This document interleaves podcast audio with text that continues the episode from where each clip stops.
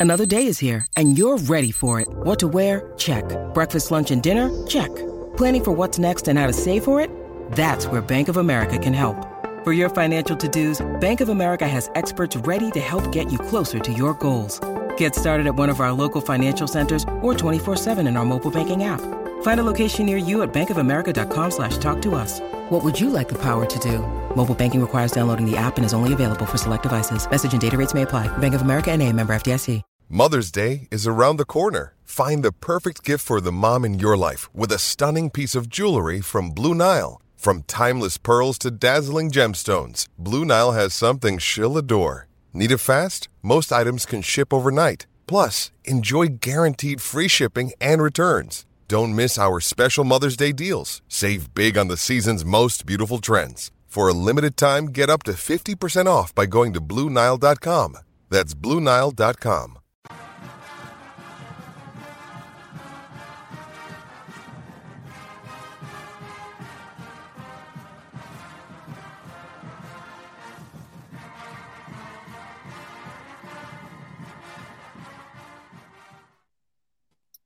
Well, hello, Notre Dame football fans. Welcome to the premiere installment of Hey Horka on the Blue and Gold YouTube channel. My name is Darin Pritchett.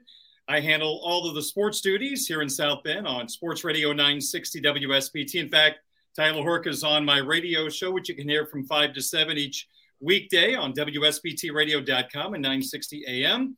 And Tyler Horka, of course, is the Notre Dame football beat reporter at Blue and Gold Illustrated, blueandgold.com. Well, Tyler, good to see you. Really happy to be a part of this show. Why don't you give our viewers a little idea what they should expect during the Notre Dame football season?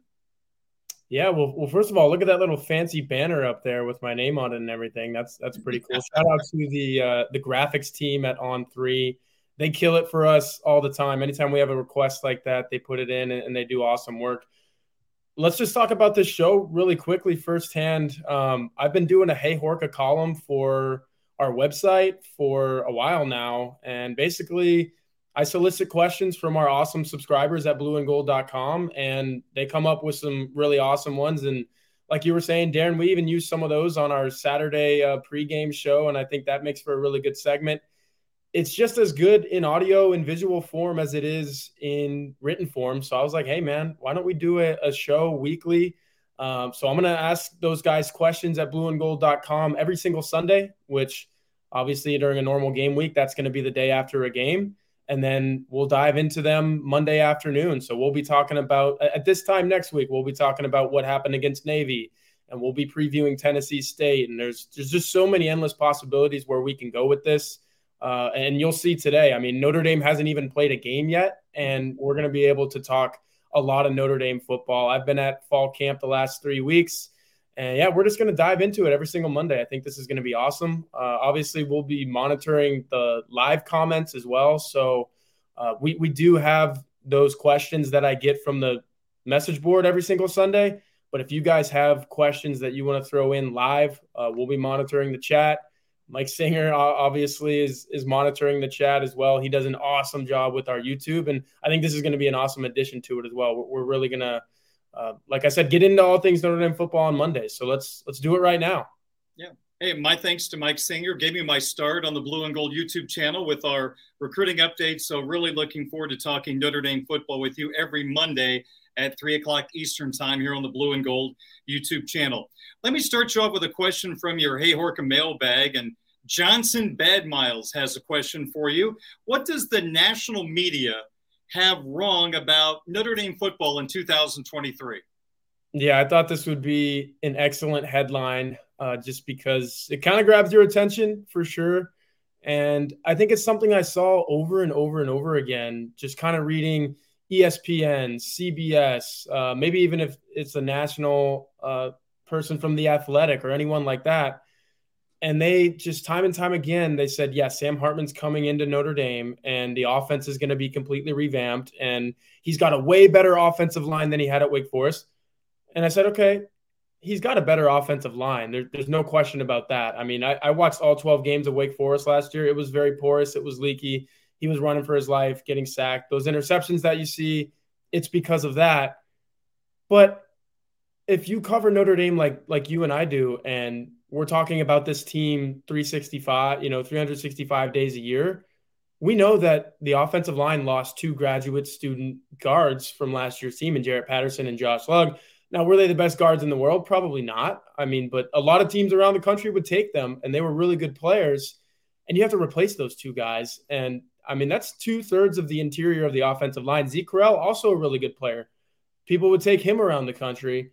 But when you surround him with a couple of guys who, I mean, right now, let, let, let's just talk about what Marcus Freeman said earlier today in his Monday press conference. Pat Coogan and Rocco Spindler have earned the starting guard jobs for Notre Dame. Two weeks ago, nobody thought that was possible. Three weeks ago, nobody thought that was possible. Nobody was talking about Pat Coogan or Rocco Spindler. Now, you like to see it because that's development, but what does it say about Billy Schrauth, who was supposed to start at left guard? Or what does it say about Andrew Kristofic, who is a graduate student who has starts under his belt, who was supposed to start at right guard? So I think there are concerns. And what the national media has wrong is that Notre Dame, just because it's Notre Dame, offensive line university, whatever you want to call it, is going to be stout and protect Sam Hartman up front. I'm not so sure about that, Darin. What, what, do you know, what do you say? Well, I think one thing that stands out for me to build on your conversation is the fact that Sam Hartman at Wake Forest, you could argue last year, had probably better top two wide receivers than what he might have going into this season. Now, there is the potential for this batch of Notre Dame receivers to be as good as last year's Wake Forest group, but Wake Forest, I felt like watching video of them last year, their wide receivers were a little better for Holton to throw to than what Notre Dame had last year. Now, I think Jayden Thomas is going to be the premier wide receiver on this football team. I think he still needs to work on getting separation. That's going to be, I think, very, very important. Tobias Merriweather is going to be probably a starter. Is he ready for this opportunity? You got Chris Tyree moving to slot. So there's a lot of moving parts, and we haven't even mentioned Michael Mayer's not back, who was the go-to guy for Drew Pyne, whether he was open or not last year. Now they've got capable replacements but it's almost like bullpen by committee to put it together at the tight end spot. So yeah, I don't think you just throw the ball out there and it's going to click. Now I think at the end of the year, I think this offense will be better than last year. But I think another factor too is Tyler, we haven't had Gerad Parker call a play yet.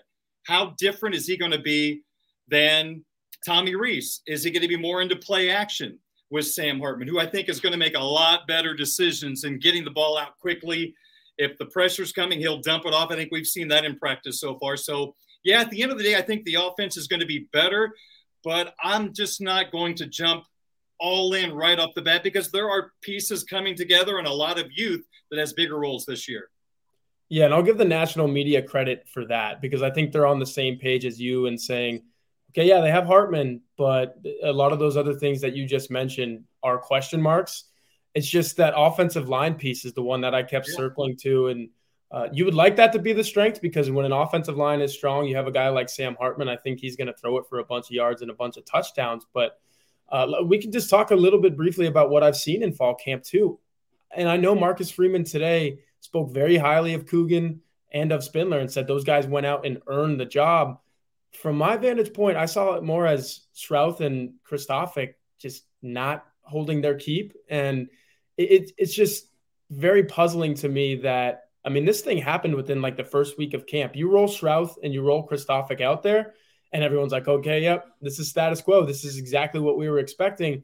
And then we show up on the first Monday of camp. So literally five days after camp opened, and you have two different guys at the guard spots. And you're just thinking, when the heck did this happen? So you like to believe Freeman and believe him 100% when he says, yeah, those guys earned it, but did they earn it that quickly? And I mean, kudos to them for holding it through the rest of camp because I every day when I would go back into camp, I'd be like, all right, today is the day that we see Billy Schrauth at left guard. These games are going to stop playing. But right. that wasn't the case. So um, I, I know you weren't out there for those practices, Darin, but what was it kind of interesting to you to just see how it unfolded and that like it was just a clean swap?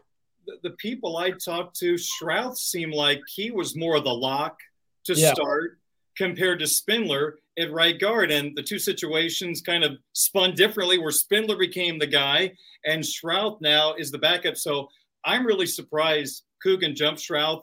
I'd heard a lot about Schrauth being extremely physical, and that's what we've heard a lot about in camp, Tyler, is this football team from the day one of camp, they wanted to be physical They wanted to have that mentality throughout camp, yet trying to save the body of the guys, which kind of leads me to this. There's been a lot of talk about the physicality in this camp, and I think there's been more trash talking in this camp than a lot of Notre Dame fall camps. Did you notice a difference in the physicality this year in practice compared to last year? I, I think so, um, but but then again, we're sitting here today talking about how Notre Dame has way less injuries. If you watch the Marcus Freeman Freeman press conference, talked about how everyone was healthier this camp, less soft tissue stuff, um, less dehydration. I think he even threw out a number like 79%. So uh, I, I, think they were able to be more physical because honestly, they were doing less. Uh, there were like 17 period practices. I vividly remember last year seeing some practices go up over the 20 period mark, maybe even close to 25 periods. So if you have less periods, theoretically you can go harder in those periods.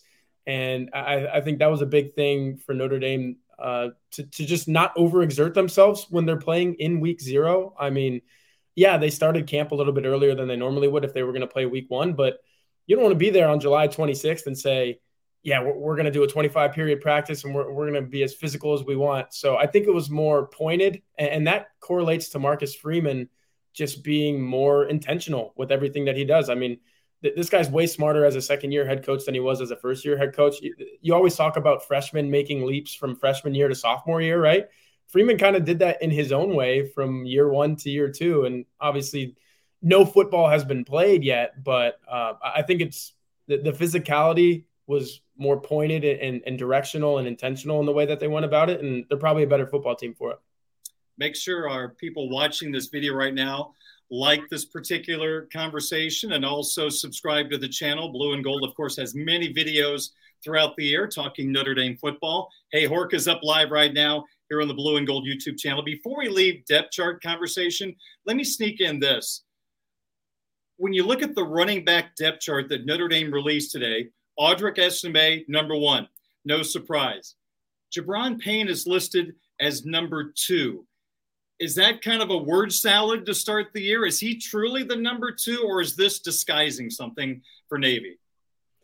I look, I was very impressed with him in the spring, but in the fall, I mean, you add Jeremiyah Love to the mix. You have Devyn uh, at Devyn Ford from Penn State to the mix. I thought he looked tremendous, and I, I was honestly expecting to walk in there today, get the depth chart, or, or check your phone when I was walking into the press conference to see Devyn Ford's name number two, just because he has all that experience. And to me, him and Jadarian Price, there's another name, were kind of uh, 2A and 2B all fall.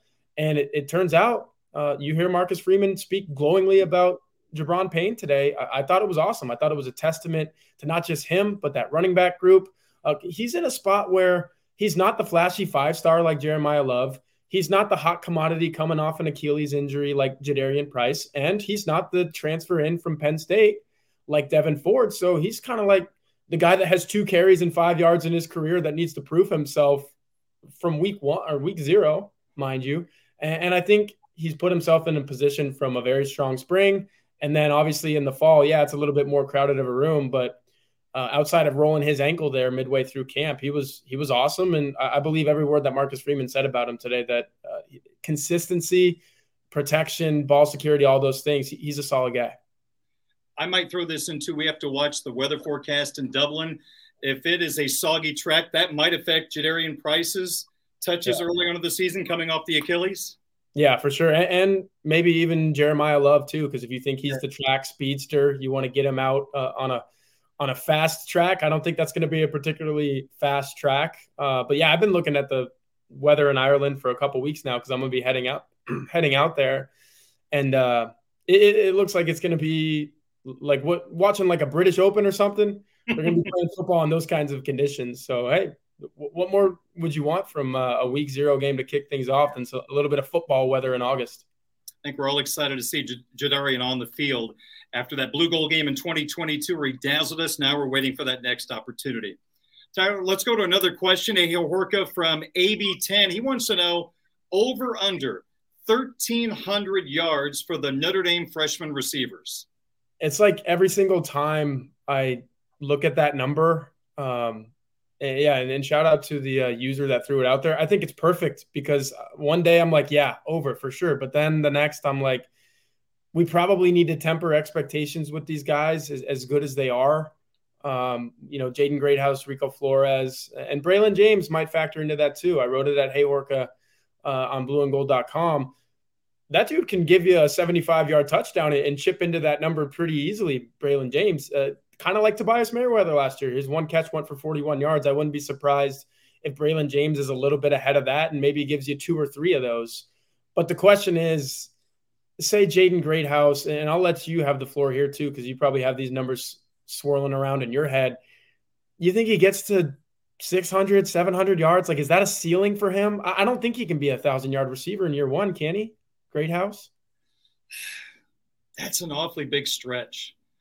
To me, it just feels like with the way Hartman is going to see the field, he's going to process a lot better I think the information given him by the defense and the quarterbacks last year, I could just see a lot of different guys, Tyler, contributing. I think it's going to be hard for the freshman to get that high. I love Greathouse. I think we all agree Rico Flores looks like a tremendous route runner. I think he's got to get physically stronger, but those guys are going to contribute. But how much playing time is Deion Colzie going to get? He's kind of lost in the shuffle. You got all these rising stars and Thomas and Merriweather and – the old guy Tyree moving from running back to receiver. You got the young guns, but Colzie's kind of in the middle. He's he's lost in the shuffle. I think I'm wondering how he fits into this whole equation, which also factors into answering this question.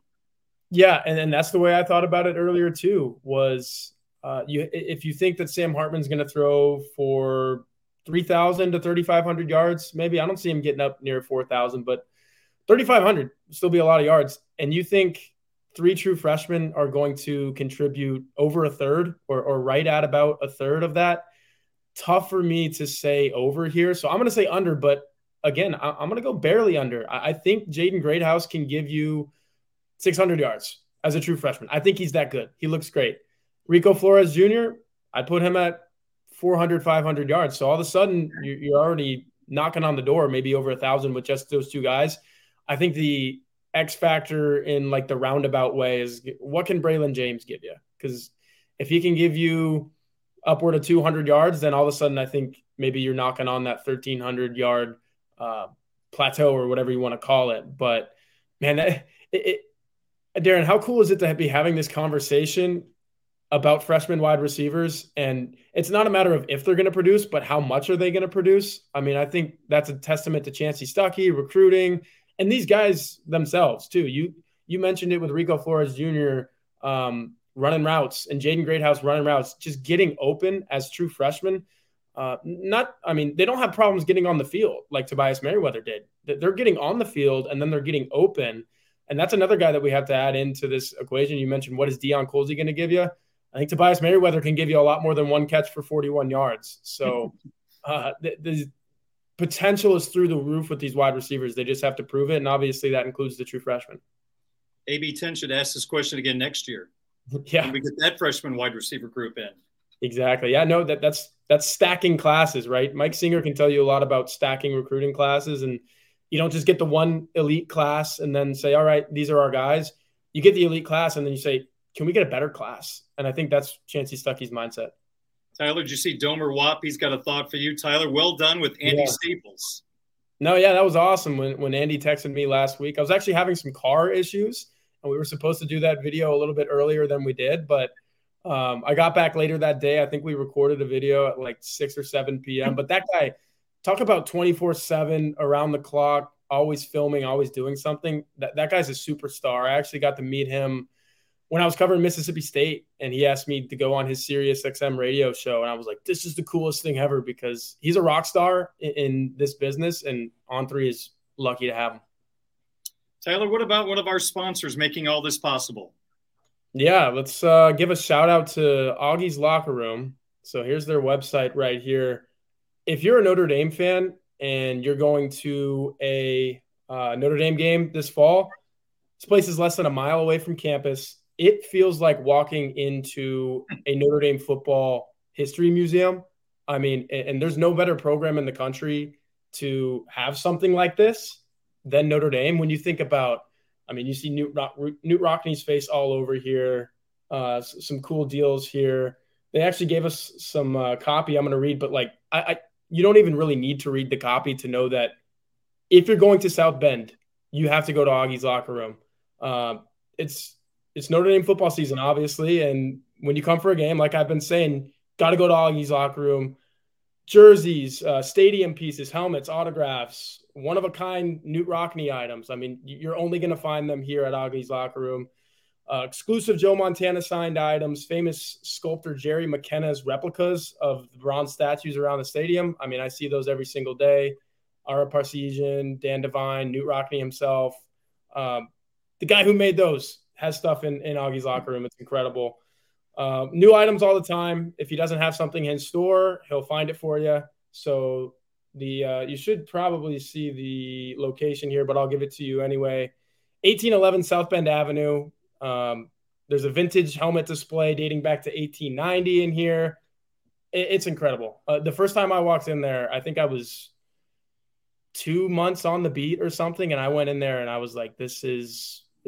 If, if you love Notre Dame football and you've never been to Augie's locker room, uh, you're doing it wrong. So Augie'sLockerRoom.com. That's where you're going to find this right here. And then phone number is 574 277 6363. Just, Darin, have you been to Augie's Locker Room? I'm sure you have. have. Yes. Uh, Amazing. Like, and I walked in there and like, here's an example of something that he's got going on in there. I think a lot of people who know me on blueandgold.com knows that I'm from Texas and I went to Texas. He's got some longhorn, like a steer's horns hanging on the wall from one of those cotton bowls way back in the 1970s or maybe even 1960s. Like it, it literally has something for everyone. If you're a college football connoisseur, Augie's locker room, the way to go. And actually, uh oh, got a little T-shirt here. So best advertisement is when you got props. Yeah, there's an Augie's locker room T-shirt too. So I'm, I'm sure you could get one of those too. Remember your time there, but I, I love the place personally. All right. Let's reset. This is Hey Horka, the debut installment. We're going to be here every Monday at 3 o'clock Eastern Time on the Blue and Gold YouTube channel. He's Tyler Horka, the Notre Dame football beat reporter at Blue and Gold Illustrated. I'm Darin Pritchett from WSBT Radio in South Bend. We actually got to know each other since I called the Notre Dame hockey games on the radio. You've been many a times to the Compton Family Ice Arena, so we have that love of fighting Irish hockey. And, but right now we're in football season. I think the hockey season's 49 days away or so. So let's get into another question from the Hey Horka mailbag. This is from Nighthawk NF Fan 69. He wants to know how many Notre Dame freshmen realistically contribute in 2023. Why don't we start on the offensive side of the football and we'll move forward? Yeah, Nighthawk, um, that dude is awesome. Like th- this is the reason you got to go to blueandgold.com, be a part of this message board community because you're gonna your questions are gonna end up here on this show, and I think that's pretty awesome. But just the behind the scenes, what we're talking about Notre Dame football every single day is awesome too. I think to answer his question, there is a core group of probably let me pull up what I was uh, working on earlier. I think there's like a handful of freshmen who are going to burn their red shirts from the two deep, and I'll give you the list of those players. We talked about two of them extensively already. Jaden Greathouse, Rico Flores Jr., those guys are going to play. Notre Dame needs them to play. The wide receiver core is not complete without them. Uh, Jeremiah Love, talked about him a little bit earlier, the, the running back. I think he plays. It, Deland McCullough has been calling this a five headed running back monster. a five headed monster is not complete without the fifth head, right? And if Jeremiyah Love is going to be that, then you have to have him play. And then defensively, um, I think Drayk Bowen is really the only guy that I'm looking at where and and someone else has come into that conversation in the last couple of weeks of fall camp, probably Christian Gray, the cornerback. Because yeah, you probably need four corners to play throughout the course of a season. And Notre Dame, that was a storyline in fall camp. Notre Dame was really, really looking for that fourth corner. I think it ended up being the freshman Christian Gray. Had an awesome, awesome, awesome fall camp. So that's probably your list of five guys who are going to play and and burn their red shirt. Uh, just like not even special teams or anything because they're playing offensively, because they're playing defensively. I'll throw out some other names that are potential guys who, I mean, it wouldn't surprise me if we get to mid November and it's like, whoa, yeah, this guy's played in four or five games because Notre Dame needed him. Jaiden Ausberry, the linebacker, Boubacar Traore, the edge rusher, who, I mean, there were times in fall camp where I was like, this dude is one of the best that Notre Dame has at getting to the quarterback right now. And he didn't really play any reps with the ones, so it's not like he was going up against Joe Alt or Blake Fisher. But Traore is a is a monster, and I think the coaching staff is high on him. Preston Zinter is one of those young linebackers that if you are going to have a rotation at linebacker, I think he factors in there somewhere, kind of like Ausberry, kind of like Bowen. The tight end position, Darin, you were mentioning earlier, kind of a little bit of a crapshoot. No Michael Mayer. Kevin Bauman's already done for the season. Uh, what's Eli Raridon's status? I, I don't even think he ended up on the depth chart today. So, um, it, like, I don't know if he's going to be one of those core four guys, or you don't really need core four guys at the tight end position, but Cooper Flanagan could factor in. I would not be surprised. And then I think somebody um, uh, in the comments here a little bit early on, did, did someone say something about Jordan Faison? Uh, or was I just dreaming that? I, I think someone might have said, "What about Jordan Faison? What about Jordan Faison? I, I think he might factor into this thing as well. Walk on wide receiver, has a lacrosse scholarship at Notre Dame. Just an athlete, man. And if you're talking about a wide receiver room that has all these freshmen, might as well add another one into the mix. Um, but yeah, that, that's probably who you're looking at. Did, did I leave anyone off there? And who, who are you watching? I think you nailed, the, you nailed the ones I would have talked about. And just to follow up with what you mentioned, the tight end depth chart released today, Mitchell Evans one, Holden Staes two, and the utility knife and Davis Sherwood is listed yeah. as number three. The H back. And here it is. Uh, it was Chris P. Bacon with, with a little pig uh, avatar there who was asking about Jordan Faison. So, hey, man, fall camp is where you earn your reps, at least early on in the season. And he, and he was looking great. So, if we're going to talk about freshmen who are going to play, I guess we shouldn't limit it to scholarship players because Jordan Faison was uh, was pretty good in camp. I'm going to go back to something that one of our viewers asked earlier on in the comment section, just to get your thoughts on the separation between Steve Angeli and Kenny Minchey. Was there a considerable gap between the two, and how improved is Angeli, in your opinion, compared to last year? Well, here uh, I'm going to shout out Arrow Fan six two four. He, I didn't choose his question today because I didn't want to stir anybody up really, but hey, if we're, oh, I just did, didn't I? no, you did, and that's fine. That's what these YouTube videos are, are for. We we want to get people talking, and obviously, people want to talk about Notre Dame quarterbacks. Um, Arrowfan624, if uh, I'm, I'm on my uh, Hey Horka article right here. Uh, he asked, You've been around for the last two fall camps, and really this was my third at Notre Dame, but yes, I, I covered the last two. He said, Rank the quarterback performances of the last two fall camps. Sam Hartman, Tyler Buchner, obviously, were the leaders at, uh, you know, the guys who were supposed to start going into the year, and they both did week one. I mean, Sam Hartman's going to start on Saturday. Sam Hartman, Tyler Buchner, Steve Angeli, Drew Pyne rank their camps from the last uh, two years. And now that's that's really subjective and, and kind of difficult to do. But this is this is my ranking, and, and here's where I'm gonna I'm gonna stir some things up. Number one, I went Steve Angeli of this year was the best quarterback fall camp that I saw. Mike, Mike Singer's behind the scenes smiling at us right now. Two, Sam Hartman. He was great. I mean, it was close. It was close. I went three Drew Pyne, and then I went four Tyler Buchner. I thought Drew Pyne looked better than Tyler Buchner. Now, in my caveats here, and, I, and the comments are probably already rolling in here, um, that I if you look at that, Steve Angeli is a backup, and then Drew Pyne is also a backup, and they were ahead of their respective starters. So that tells me that Notre Dame is not pressing their starter to really perform in fall camp. They're, they're not saying, hey, you got to go out there and earn this because it's already yours. It was Tyler Buchner's last year no, no matter what they say about naming a guy two weeks in or whatever it was. And then this year, clearly Sam Hartman. So if you get back to your question, how much has Steve Angeli separated from Kenny Minchey? I think it's pretty considerable right now. And that's a testament to Steve Angeli because he got here a full year earlier than Kenny Minchey did, and he's made good on that year tremendously. I mean, it started with the the blue gold game in 2022, right? The, the kid rolls out and scores a touchdown to – win the game. And I know it's just a spring game, but that's some moxie. That's what you're looking for. Um, there was a reporter in Marcus Freeman's press conference today, immediately when I walked in the room. And, and this will tell you everything that you need to know about Steve Angeli. Mike Singer is going to be smiling in the background again. Veteran reporter on the Notre Dame beat. He knows who he is.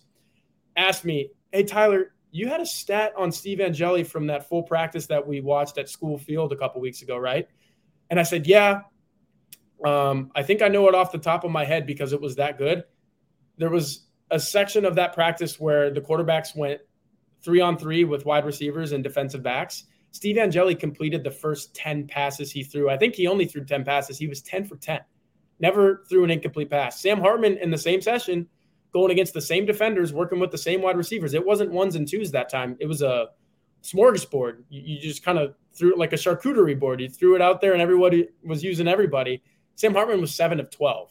So Steve Angeli went 10 of 10. And then in 11 on 11, I think Steve Angeli was better that day too. So if you're just looking at fall camps, I think Steve Angeli had the best one of any quarterback I've Notre Dame quarterback I've seen the last two years. And no, is he going to start if if Sam Hartman's healthy? Absolutely not. But does Notre Dame have a better situation at backup quarterback right now than it did last year? And I'm a Drew Pyne guy. I respected him. He did his job. He went eight and two. But I think the total elevation of the Notre Dame quarterback room, led by Steve Angeli being a backup, has just heightened. And uh, that's a testament to him. Yeah, no question. Very interesting. Very interesting list.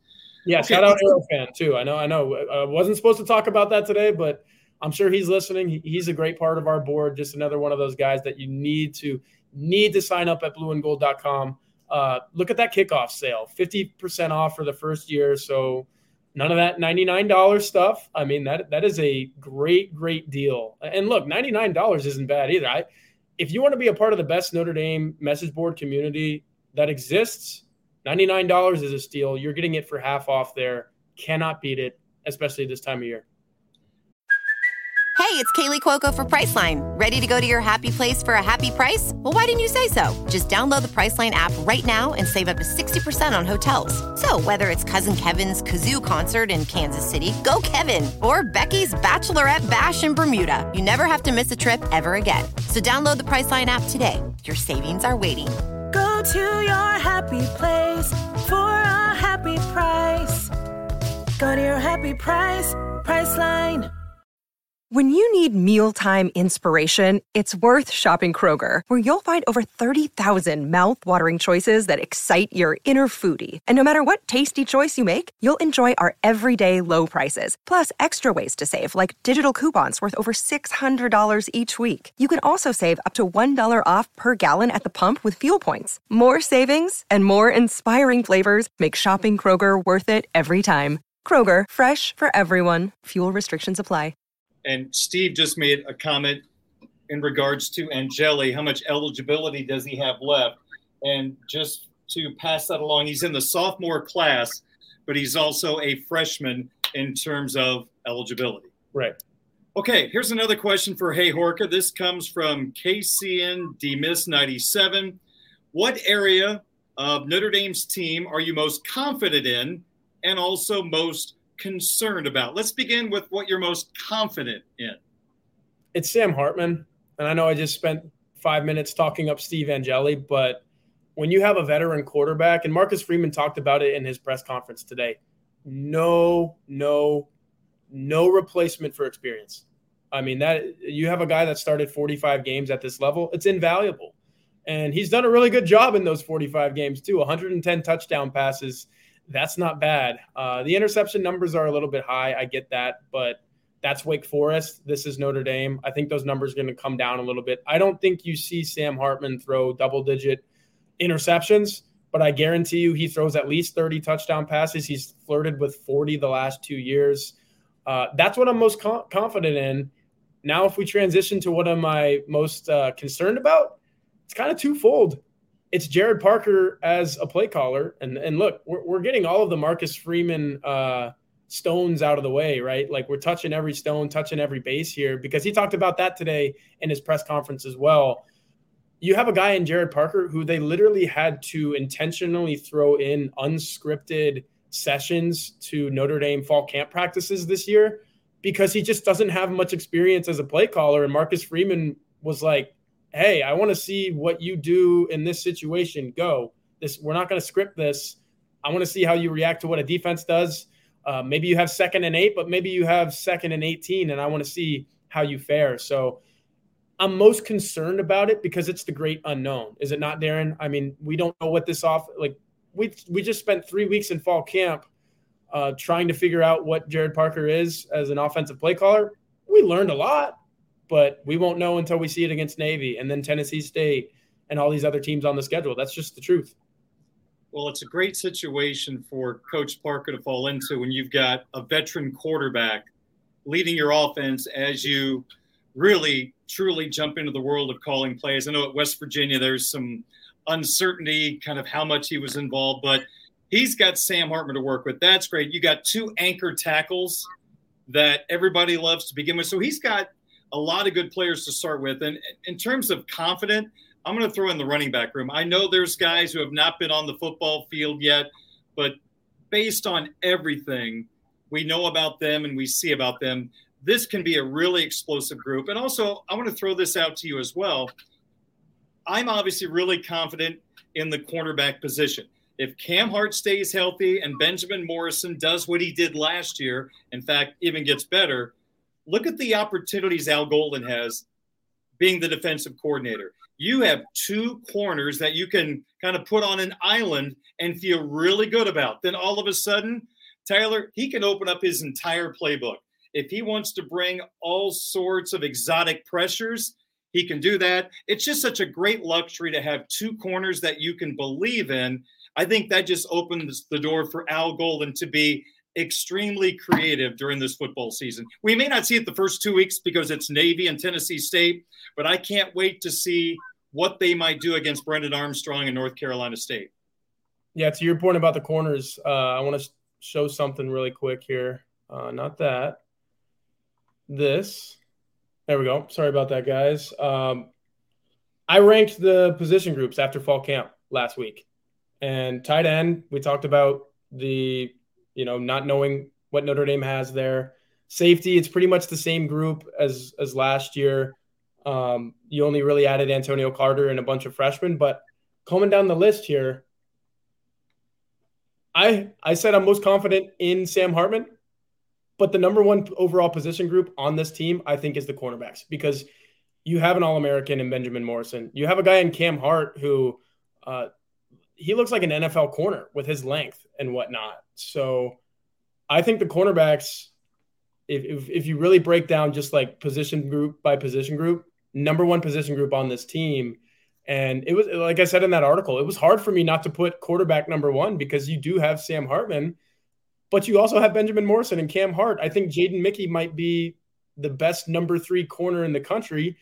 J- uh, Christian Gray is getting to that point, and he's only a freshman. It's like, holy cow, the wealth of riches there. And, like you said, when you have literal halves and thirds and whatever coverage you're playing locked down because of the cornerbacks, you can do so much as a defensive play caller. So I think Al Golden is really liking his situation, and I, I think Gerad Parker kind of likes his too. But Gerad Parker's probably a little bit nervous having to call these plays for like the first time in uh, two or three years. And like we said, we don't. I, think Neil Brown was doing most of the, the play calling there. Uh, I'll never forget asking Gerad Parker. I think it was maybe in the spring. Um, you know, what was the play calling situation at West Virginia? And he was just, he didn't really tell us flat out. Now, if he was the play caller, I think he would have said, yeah, I called those plays and, you know, I had some good ones and some bad ones. But he said, yeah, it was a little bit of an interesting situation. So that to me is why I'm most concerned about Parker's because we don't know. It's he's the great unknown and he's in charge of the whole thing. Sam Hartman operates the whole thing, but Gerad Parker is still in his ear and over his head. So it's going to be interesting. You know, Tyler, two of my concerns coming into fall camp one was offensive guard, and we addressed that earlier in our conversation. The other was defensive line, in particular, the number twos along the defensive line. I'm wondering how differently you feel about the defensive line from when camp started to where we are right now. Uh, and Marcus Freeman, again, we're, hitting on all of these press conference nuggets, and I love it. And that's part of the reason I love doing this show on Monday because we can incorporate the things that the message board users are asking us, but we can also reference what Marcus Freeman said. He said he'd be lying if he were to come out and say, uh, "No, I wasn't surprised that this is what we have at the defensive line. I knew this." I don't even think he knew that these guys were going to be that good I wrote about it at blueandgold.com. Maybe in that article that I just referenced, ranking the position groups, maybe something else. There's so much content at blueandgold.com. You guys got to get there because uh, covering Notre Dame like nobody else, and that's the truth. But I do remember writing.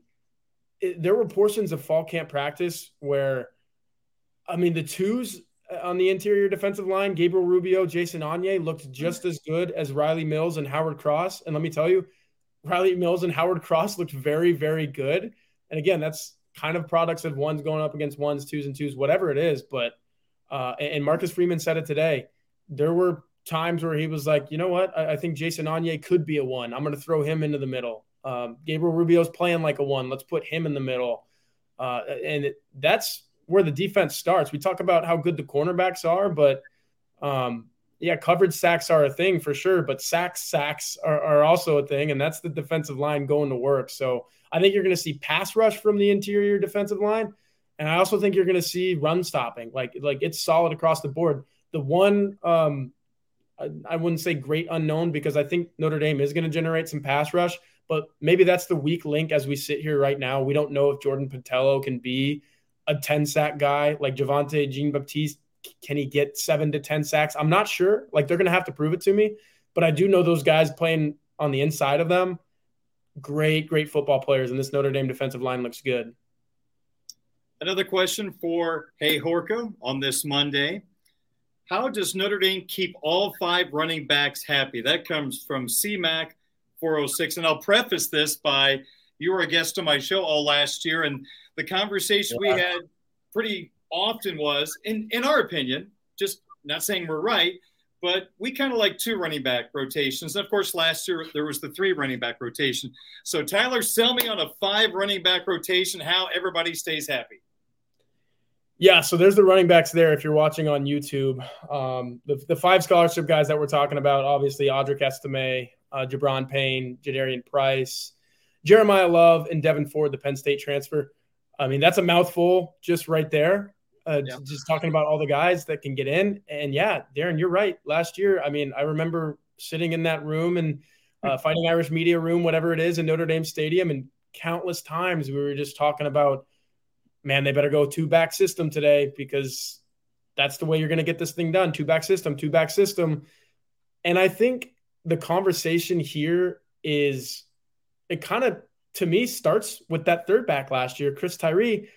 He went into this year like January and even all the way through April when Logan Diggs was still on this team, thinking, I've got to get out of that running back room because even at 100 carries, that wasn't enough for me. Like, I, I need to do more. I'm running out of eligibility. Now, the good thing is with Notre Dame, now they have a lot of younger guys. So maybe you don't have Jadarian Price or Jeremiyah Love getting angry that they're not getting touches because I mean, one of those guys, they both have four years of eligibility left. Let's put it that way.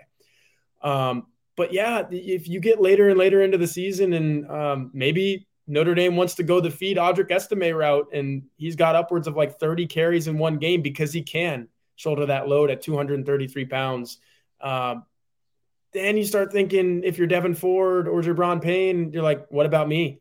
What about me now? You can't get into the mind of one of these 20 year old you know kids and they're going to think and you think that they're being coached the right way and they're not going to get selfish or anything like that but i mean they're thinking about the, their own careers and whatnot as well so i think that's an interesting part of it now the answer to the question though is i think they're all going to have their their moments i just don't think there's any way that you have five guys having a moment or more in specific like singular games one game could be the Audric Estime show. Maybe the next day it's the Gi'Bran Payne show. Maybe Jeremiyah Love can't be stopped one day, and you're like, okay, we got to feed this guy.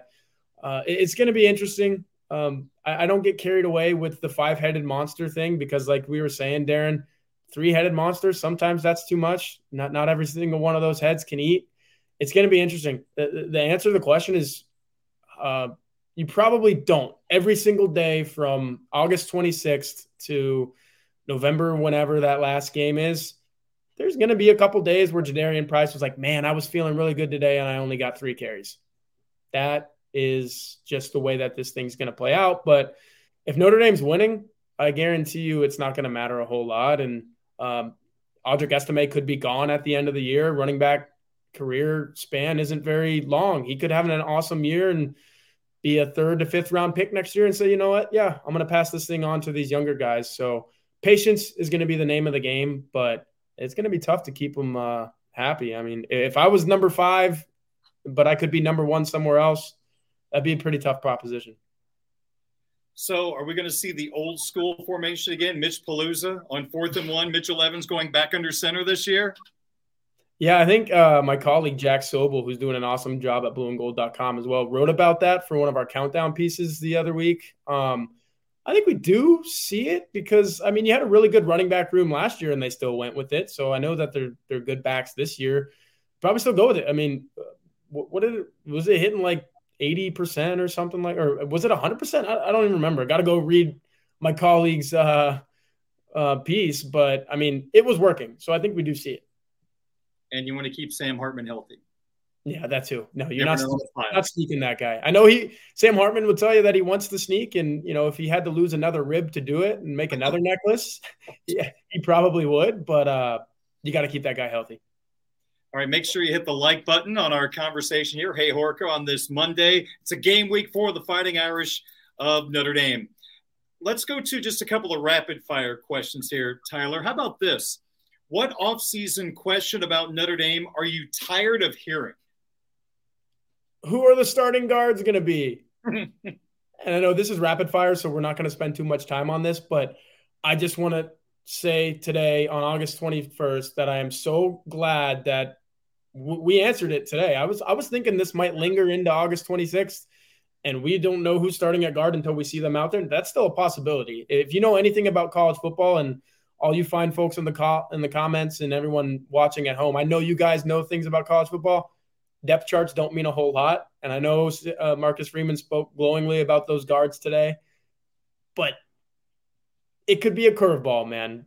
Billy Schrauth, Andrew Kristofic, especially Kristofic, being a graduate student who's been through these types of you know unique situations that Notre Dame finds itself in, going to play week zero against Ireland wouldn't be shocked. Wouldn't be shocked. That that's just how crazy this thing has been. But I'm I'm super glad that we can put this who the guard who the guards are thing to rest for now. Because once one of those guys start, starts playing poorly, the conversation is going to go on, and you know that, Darin. Yeah. The question I'm tired of hearing is, what conference is Notre Dame going to join? yeah. Again, for for people playing the home game, let's remind everyone: as long as Notre Dame has a place for Olympic sports, as long as they have access to the playoff and as long as they have a TV deal that's going to be in the ballpark of what other schools are getting in conferences, Notre Dame is going to be just fine. They are absolutely fine being an independent. There's no reason at the panic button at this time. Now, five years from now, if things change, you readdress it. And Pete Bevacqua, who knows down the line, might have a decision to make. But right now, Tyler, there is no reason to have this conversation. I'll say this is the Big Ten leaving a chair open for Notre Dame? Absolutely. They'd be foolish to take that chair away. So it's always going to be there just in case Notre Dame would ever have to join a conference. But right now, Olympic sports, access to the playoff, which goes to 12 next year, and a TV deal, which sounds like they're in pretty good shape. I don't know why we have these conversations. Yeah, Sam. Uh, I finally got over that. Like, um, I, I, forget if there was something specific that happened earlier this year, but maybe there was. And Notre Dame was still staunch, like we're we're independent. Um, that's when I was like, okay, we we actually don't have to worry about this anymore. Like w- Washington and Oregon do their thing, and uh, all these teams go to the Big Twelve, and Notre Dame is still just, hey, yeah, we're independent. We're gonna be here um, sipping a cocktail until you need us. Yeah. Uh, you know, and they need they did they, everyone needs Notre Dame right now, but Notre Dame is set in its ways, and uh, like you said, if there's no reason to bolt, they're not going to bolt. So I've kind of cooled it on the like like last year when USC and UCLA went to the Big Ten, I was like, Notre Dame's going to have to do something here, and a, a year's been removed now, and I'm like, okay, no, this they're going to stay put. So that's been nice, at least, to know that Notre Dame is staying put. You know who's affected the most by all this conference stuff? broadcasters. How about yeah. Brad Nessler and Gary Danielson, who've been going to filled SEC schools for how many Saturdays? You know what their first game is this year? Ohio State at Indiana. Yeah. Wow. It's gonna be weird, man. CBS on or uh, Big Ten on CBS. Like I grew up in the South, so, so I mean, you know, you hear that da, da, da, da, da, da, da, that's SEC football to me. And I think I read a piece that they're going to be bringing it to the Big Ten, or they're going to keep it. Like when I hear that, and Northwestern is playing Rutgers, I'm going to be there like, yeah. Is that picking up? Or I couldn't tell. It's oh, going through my speakers. No, yeah, that that's SEC football to me. So yeah. it's going to be weird to. uh t- Times are changing, Darin. They they don't hey. stop for anybody. Hey, I grew up in Illinois and Big Ten country, so I'm not bashing the Big Ten, but going from Alabama and LSU, and then your first game's at Indiana, that's that's tough. All right, what is the most interesting off-season nugget which not enough people are talking about? Yeah, I think, and it's not a huge thing, but like this is the time of year for walk on gets a scholarship and it goes viral on Twitter and everyone's like, hey, oh yeah. Uh, I have not. Uh, I've only covered a few teams, um, you know, but believe it or not, everyone makes fun of how young I look. I do turn 28 in, in less than three weeks, so I have covered more than just Notre Dame in my lifetime, and I've I've seen the way different fan bases react. I have not seen a fan base so enamored with the 85 scholarship number, the the scholarship limit. I mean, every single day it could be June 7th, and we'll get a question from loyal subscriber on the message board hey, how are we going to get to 85 scholarships? You know, who, who's going to fill that out? I believe Notre Dame's at 83 right now. I should have double checked before we came on here. It's been kind of sitting around there, 82, 83. So I'm kind of, uh, I'm kind of surprised we haven't heard, hey, how are we going into a season with only you know less than 85 scholar- guys on scholarships? So maybe some of this has happened internally and it like hasn't gotten broken, or Notre Dame just doesn't want to release it. That's sometimes a thing, but I'm kind of uh, kind of surprised that we haven't had a hey, this guy's on scholarship. Now I know Notre Dame does it at the end of the year sometimes as well, so um, we may see one of these walk-ons like Matt Salerno, for instance, last year was notified I think in January, so that could happen. But the, as it stands right now, Notre Dame's going into the season with less than uh, 85 scholarship guys. It's kind of surprising to me. I don't have a great nugget. I just find it fascinating that Spencer Schrader, our new kicker, is an outstanding business person already. And okay, here's a little plug. Here's a little blueandgold.com plug. I'm going to be writing about that with Spencer Schrader. He also went to Brazil to play soccer, uh, semi professional soccer, like before he even started college, I think. So before the South Florida days. Um, spoke to his, his kicking coach, spoke to his sister, who's uh, just finished her soccer career at uh, in, Tampa. I think is University of Tampa. Sorry if I got that wrong, but she, she was a pretty good player. Um, record setters in, in, I think it was Florida high school soccer. So interesting dude. And then, like you said, he's got a couple businesses that he's started. I mean, this guy's five years younger than I am, and he's done all these things. Really interesting dude. Go to blueandgold.com and uh, Blue and Gold Illustrated. The story will be in there in the next couple of weeks. Domer Wap had a comment a second ago about, hey, Notre Dame's already a member of, of Big Ten hockey. Yep. And I'll tell you what, here's my three conference ranking really quick. Big Ten, number one, has been awesome for Notre Dame, and the conference is going to be sick this year. CCHA second, Hockey East third. Hockey East was just weird. Everybody else was on the East Coast, and boy, half the conference teams normally weren't very good. So the Big Ten, man, you could have every team ranked this year. That's how good it could be. All right, who starts at tight end, Tyler? I just want to address this really quick. I shouldn't have uh, showed my hand and said how old I am because obviously I wasn't born in the 1980s. But I, I do, I am a college football connoisseur and I have gone back and watched highlights and whatnot from the 80s. I do understand that uh, that music has been around since before I was born. But I'm just saying, in the household that I grew up, uh, SEC on CBS, whatever you want to call it, that was like when I heard that, it's like get to the TV. Darren McFadden's about to go for 280 and three touchdowns today, and Arkansas playing LSU or whatever it was. Yeah, I'm showing how young I am, but that's what I grew up with. Um, starting tight ends. This is this is very rapid fire, obviously, and I don't need to spend too much time on it. Uh, Holden uh, uh Holden Staes is going to be number two. Mitchell Evans is going to be number one. That's what it was all fall camp. You remove Kevin Bauman from the equation. Eli Raridon still hasn't shown to be fully healthy, and you, Darin, mentioned earlier in the show that the uh, the H back special, Davis Sherwood, who's not going to be catching maybe more than a couple passes this season, probably very serviceable and useful player though. I like Davis Sherwood. But when he's your number three guy, uh, I, I, think you're pretty set with Evans number one and, and Staes number two. Those guys have a lot to prove. What do they have? Like six catches between them in their careers. I think it is something crazy. So that's one and two, though. That's what Notre Dame's got. It doesn't have Michael Mayer. Notre Dame's biggest strength and also biggest vulnerability. Um, biggest strength, and I, I guess I kind of um, maybe stepped on my toes a little bit earlier because, or maybe th- this question kind of goes with one of the things that we talked about earlier from the message board. But I think the biggest strength is having a quarterback who started 45 games. Like I'm going to say, I said it earlier, and I, and I'm going to say it again. Um, Notre Dame went eight and four last year because of quarterback play. Let's be honest. You can't throw a pick six against Marshall at home. You're going to end up losing that game. Um, you can't put up 14 points against Stanford. I know there were some fumbling issues and whatnot, but Drew Pyne needed to make more plays in that game, and, and he told us as much. And that's why Notre Dame lost that.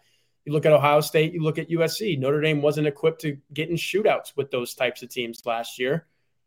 And when you have Sam Hartman, I think you go into that Ohio State game with a little different of a game plan. You actually say, hey, we can beat these guys 45 to 41 if that's what it takes. Now, they couldn't last year, and that's what happened. They couldn't score 38 points against USC with Drew Pyne at quarterback. That's just the reality. You have Sam Hartman. I think that's that's got to be the biggest strength on this team. Biggest vulnerability. Uh, I already talked about the Gerad Parker thing enough, so I'm not going to go there. But um, I, think it's maybe maybe we're finishing the way that we started, and, and we're just talking about not a, a solid offensive line across the board right now. If you look at the 2021 season, which was the first one that I covered here for Blue and Gold, that offensive line, I mean, Notre Dame could have lost way more games than one if you go back to 2021. You go back to last year, you look at the offensive line, uh, the Ohio State rushers were getting through like turnstiles, mate. It's easier to hop on a, a train in New York City than it was to get to Tyler Buchner last year at Ohio State. So um, it, it's the guard play for me. You're starting two guys who have never even so much as played um, a down. Like I don't think Pat Coogan's played a down in, in, college football. Maybe he has on special teams. He hasn't played an offensive down.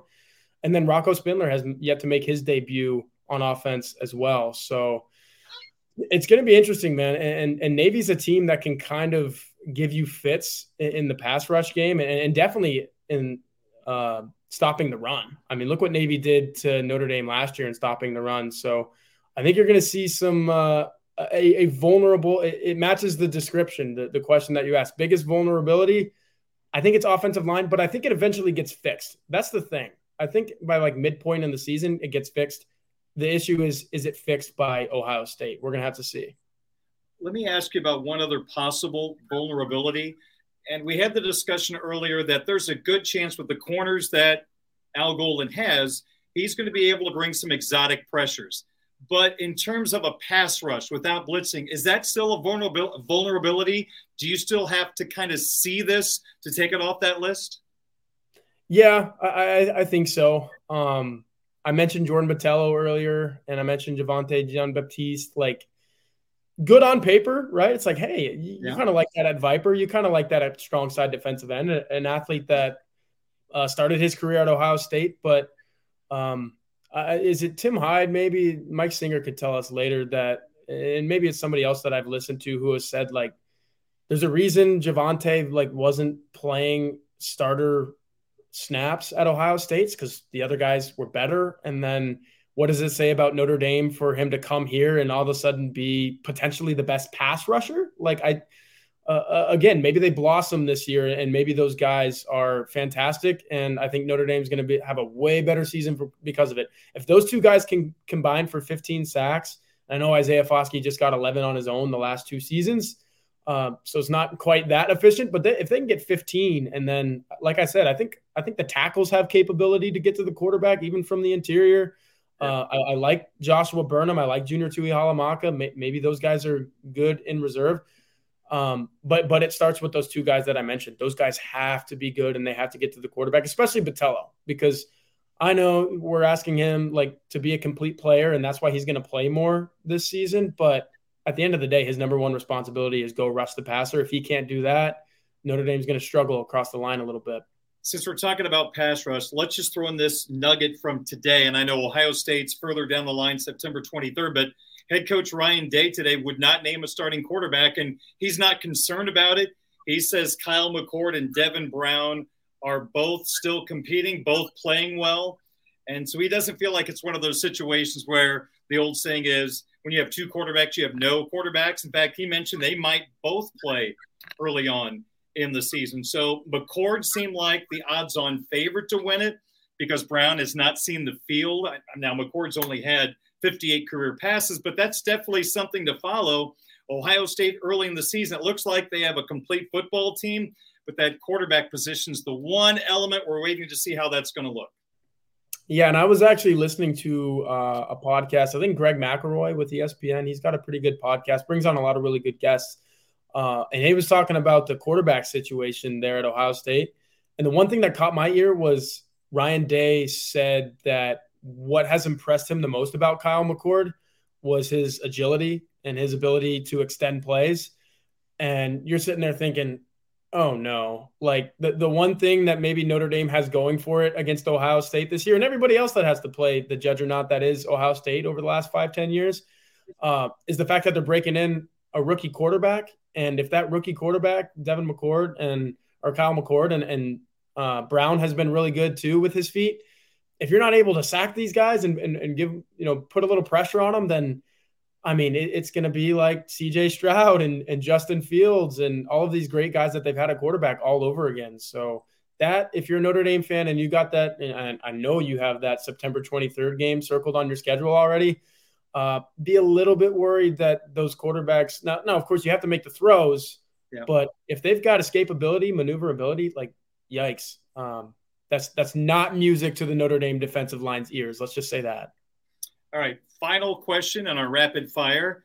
Can Steve Angeli start for the Irish in 2024? Well, this might take 20 minutes. Yeah, if you've been with us the whole time, I kind of gave this away a little bit earlier in a, a, impromptu segment that we had a little bit earlier. I think he can. I, I think he can. And I was on with Mike Singer and Tim Hyde two or three weeks ago, and I said the same stuff. And it prompted one of the more spirited debates I've seen from those two guys in like honestly like the last year. I, I religiously watched that show and things had gotten a little tame, so I had to come in and like spark a debate. Even though I don't, I don't think I did much that day. It, it just kind of started. Anyway, speaking of it, just kind of starting. Yeah, I think Steve Angeli can start in 2024. And I'm going to go back to what I said earlier in the show. I've just seen the level, and, and maybe Sam Hartman is a testament to this. Maybe Gino Guidugli is a testament to this. Uh, maybe we give some props to Gerad Parker as well. But in the last year, uh, specifically the last eight months, I've seen the level of Notre Dame's quarterback play just rise. And yeah, that's Sam Hartman. We've talked about him two or three times on this show already, and we're going to continue to talk about him probably every single Monday. Um, but it's Steve Angeli too, and it's Kenny Minchey, and it's even the walk-on Dylan Devezin who comes in. And if you've got a guy who comes in and walks onto a team and says, you know what, I'm not going to throw passes for this team because you got all these other guys, but I'm going to work my way onto the field as the starting holder. I think that's a mentality in this room that these guys are pretty good. And Steve Angeli, no matter what you want to say about him, I'm going to say good things about him. He's a part of that. He, he's looked really good, uh, accurate, making the right decisions. Um, we'll see what the intangibles look like. You never know until you're in the fire in a game day. And I hope for his sake and for everyone's sake that follows this football team that comes as soon as this weekend. Like no, like Notre Dame is up 35 points and they give Angeli a quarter and let him throw the ball five times. We need to see what that looks like, even if it's against Navy or Tennessee State or whoever. But yeah, to answer the question, Steve Angeli could start in 2024. Wow. Love it. Love it. I can tell by some of the comments, people are excited to hear about the depth of the quarterback room. Hey, let's face it, the, the quarterback recruiting needed to get better. And yeah. as soon as Marcus Freeman walked in the door working with Tommy Rees, it started to get better. And I've been impressed with Guidugli. Based on what Mike Singer has been, you know, talking about on my show about Guidugli, he's not afraid to go after the best of the best and not maybe settles the wrong word, but until you get a no, go after the best. And that's the way it should be at Notre Dame. Yeah. And then no matter who you get, if it's the five star who's the fifth ranked player in the class or Mike probably knows Angeli's rankings off the top of his head. They were probably too low, and I probably agree that they were too low. I don't know what they are, but if it's the, the five star or if it's an, if it's Angeli, you got Gino Guidugli to develop that guy. Recruiting number one, yes, it all starts with that. I mean, that's how you get these guys on campus. Number two, a very close second, development. And Gino Guidugli, man, it was awesome watching him in fall camp. Chansi Stuckey has always been my favorite coach to watch when we're privy to these 30 minutes, sometimes even two hours of watching these guys interact with their players. Gino Guidugli uh, quickly rose up that list in the last year for me just because uh, he's able to be hands on in a way that uh, Tommy Rees wasn't. Or conversely, if Tommy Rees was very hands on with the quarterbacks, that means Tommy Rees wasn't with the running backs or the receivers or the tight end or the offensive line. So having him solely dedicated to Angeli, Minchey, and even and even Hartman, obviously, it's been awesome. He's um I wouldn't call him an unsung hero because we sing his praises here, but for people who are very surface level watching Notre Dame and they don't understand what Gino Guidugli has meant to this program in the last eight months, uh, you'll probably hear me talk about him a lot this season and, and into spring ball next year for as long as Notre Dame has him. I'm going to be hyping that guy up. He, he's a pretty cool coach and a fun one to watch. All right. That hour went by really, really fast. Yeah, I know. Monday afternoon football talk here on the Blue and Gold YouTube channel, our debut broadcast of the Hey Horka segment. So, first, we need to thank all our viewers for tuning in and also all the comments, all the questions that you guys posted. We greatly appreciate that. And I guess, Tyler, remind folks all the content they'll find at blueandgold.com. Yeah, it's game week. So it's starting now. Um, we had some things go up from Marcus Freeman's press conference already soon as I get off of here, I'm going to write some more. So go to blueandgold.com, doing an awesome job covering that, covering the player availability from Tuesday night. Uh, again, it's if you go to blueandgold.com and, and you haven't signed up already, that's your first mistake. But we're going to gift you with 50% off of a yearly subscription for new subscribers only. So if somehow you haven't signed up yet, you do get the benefit of 50% off. But throughout the, the week this week we will have tons and tons of content. Um, me and mike singer were talking earlier today before we got on here about maybe some cool things some special things that i can do from ireland because i will be there um, thursday night i leave so i'll get there friday um, midday. I ain't going to sleep. I'm going to get some content for you guys. Maybe sneak a guinness in there somewhere. I'm not a, a huge guinness guy but uh, when in Rome, I guess when in Dublin, you drink yeah. you drink Guinness. Um, but yeah, blueandgold.com. And then obviously we're gonna have tons of video content here on this channel. Uh, so subscribe and like this video, subscribe to this YouTube channel, like this video. You're gonna see this format, Hey Horka, with me and Darin every Monday uh, for the next 12 weeks, 13 weeks, whatever it is, the next three months. Uh, and again, the only way to ask questions that are for sure going to make it on the show without popping in on the YouTube here and, doing some live comments is to subscribe to blueandgold.com. I will be posting a message board thread every single Sunday asking for your questions about Saturday's game, previewing the next Saturday's game.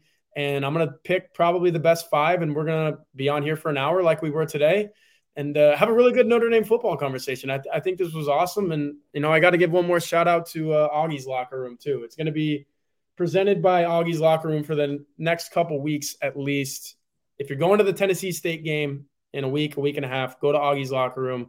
He's got the hook up on all things Notre Dame. But until then, again, this YouTube channel, subscribe, like, go to blueandgold.com, subscribe, subscribe. And um, yeah, I, I think this is going to be pretty awesome to do this every week with you, Darin. And just want to mention to your viewers that Tyler and Mike are a part of my radio show here in South Bend, which is on from 5 to 7 Eastern Time. If you're in South Bend, it's 960 AM WSBT. You can listen to it live at WSBTradio.com.